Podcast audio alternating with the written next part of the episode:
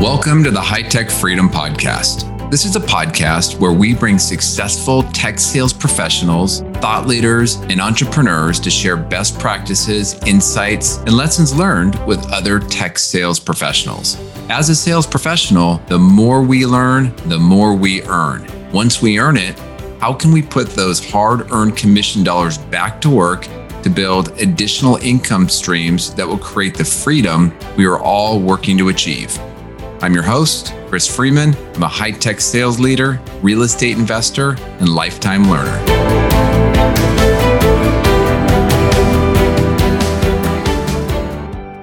Welcome back to the High Tech Freedom Podcast. So glad that you're back with me today. So, today I want to talk about what to do during a recession. Now, as a sales professional, selling during a downturn, you're going to have to navigate some challenges. And I can't predict where the market is going, but you know, there's a lot of craziness out there. So let's just assume that we're going to have some challenging times in the next 12 to 18, maybe 24 months. Now, if you have not sold during a full out major downturn or recession, you might be feeling anxious, nervous, just generally uncertain about the whole environment. And that's okay, right? What you don't want to do is panic and get emotional. Now I know that's easier said than done, but you know, it, you know, it is your livelihood. But I just ask uh, ask you to hear me out for a minute. So if you've listened to my uh, previous solo episode on getting to quota or having a quota that you're not happy with, a few of those ideas will apply to this topic. Now, the risk for you as a seller, if we're in a recession, let's say, the risk for you as a seller is to fixate and worry about the reception. For years, I had a home office where I had this uh, big TV in my office, an old Sony Trinitron. So that kind of gives you an idea of how long ago that was. But I would have the TV and I would always have CNBC up running with market information. And with the exception of a few stories that I would pick up that might help me with just conversational selling, overall, that TV and that channel, especially during a downturn or a recession, was a horrible idea because I was constantly noticing how markets were dropping and how markets were fluctuating. And I was starting to form opinions on how things might end up. And it was just all based off the constant chirping or the opinions of these quote experts. Well, some of these things that they would talk about were totally out of my control and had nothing to do with my sales performance at the end of the day.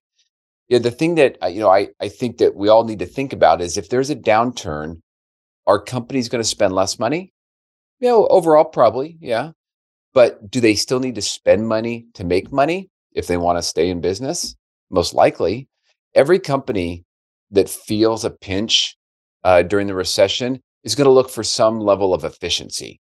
Um, they're going to look to reinvest in, in the more core parts of their business. Maybe they look to leverage uh, more automation or tools instead of people. You know, unfortunately for humans, humans are the biggest cost center. So, is there a way that you can align your product that will help with these companies' efficiency initiatives, as an example? In every recession, there are going to be winning businesses and losing businesses. There are businesses that are just able to take advantage of a downturn. And you you have to think about your territory plan, your account base, and how do you pivot your plan to adjust and focus on some of those targets. Now, if you know that a certain set of your accounts or targets are going to retrench or seriously lock down spending, and then you continue to sell to them with kind of the same plan, well, you're going to have a harder time. If you have the opportunity to invest more time in different accounts, that might be a good route. Now, I totally understand that if you have maybe a very refined base of accounts and you only have a few accounts, you're going to have to get creative, right? So go back to my episode number two, one of my very first episodes with uh, my guest, Klaus Strand. He talked about um, how he put so much investment and time in building relationships before a recession and how that played out for him when things were tough, right? You need to get those relationships to figure out how you can pivot within those key accounts. If you only have those accounts, and you're going to pivot your strategy within the accounts, you need those relationships well in advance of that uh, of that downturn. I want to break in with this quick commercial from me. I am very excited to announce that we have our first multifamily real estate deal for the year.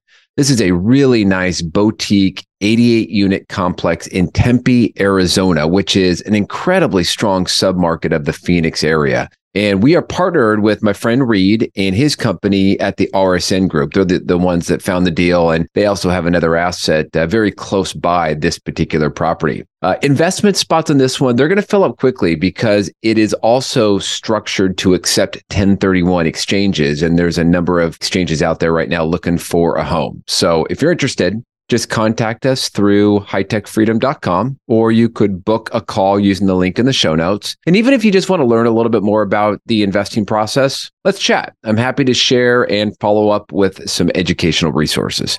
Now back to the show.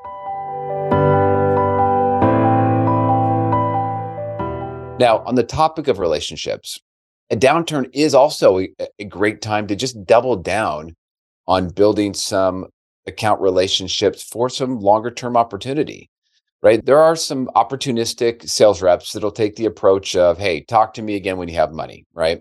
And i understand the perspective right? You have to hit your number you've got to go generate commissions but the downturn creates an opportunity for you to fill um, kind of what i call the relationship gap right? So let me give you an example. So over my career one of probably i'd say this might might be one of my proudest new logo wins I had this win with a very large company many, many years ago. So I was able to start a relationship with a low, very low level person, but he was very influential in the technical direction of the company. And my main competitor and the incumbent in the account, they were like the 800 pound gorilla in my industry.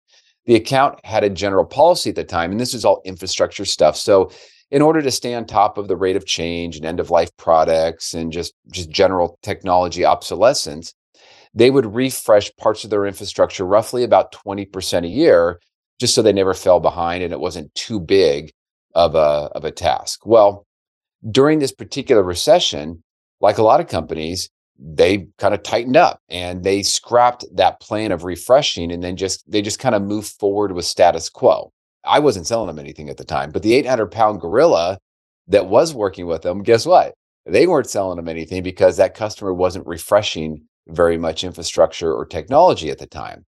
And I, I don't know for sure, but I assume that rep was probably not hitting their quota. And I, I knew who it was, but I didn't ask her. Now, what I noticed was that competing vendor, that incumbent vendor, they were becoming a little bit complacent at times or they were becoming overly aggressive at other times because they were really trying to force some business and force some revenue. And they were trying to force maybe some license upgrades or just something to generate some bookings. Now, in short, uh, maybe it was a little bit of desperation, but I think the reps started to lose some relationships. And you know, it's possible that rep just decided to mail it in for that year because, you know, there just wasn't a lot that was going to happen. And that created a relationship gap that I was able to then go insert myself into and fill, right? A fresh face, fresh ideas, fresh alternatives. It just, I hit them at a time now where they were more receptive than they had ever been before. Now, during a recession, guess how much I sold them that year? Zero. Guess how much I sold them the next year? I'm, I'm pretty sure it was zero.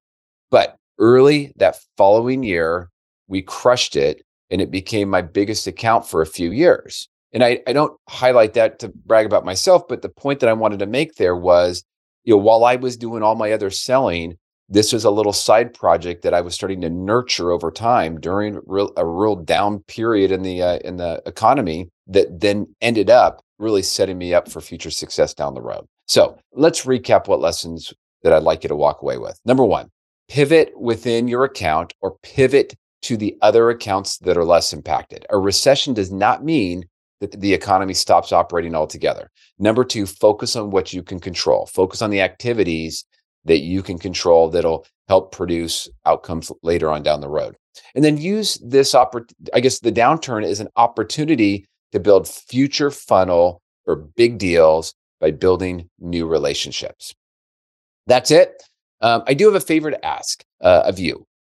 Have you shared this podcast with someone? If not, please do me a favor and just share it with one of your fellow sellers.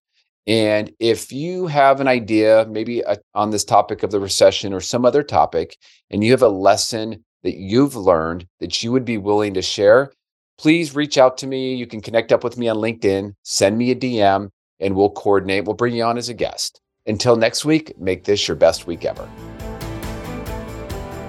Thanks again for joining us today. To get more sales and real estate tips, you can subscribe to our newsletter at hightechfreedom.com. You can also join our private Facebook and LinkedIn group that is exclusively for sales professionals. If you found a nugget of good information in the podcast, please subscribe, give us a positive rating, and write a review. If there is a topic that you would like us to cover in the future, please send us a note through our website at hightechfreedom.com. Until next week, make this your best week ever.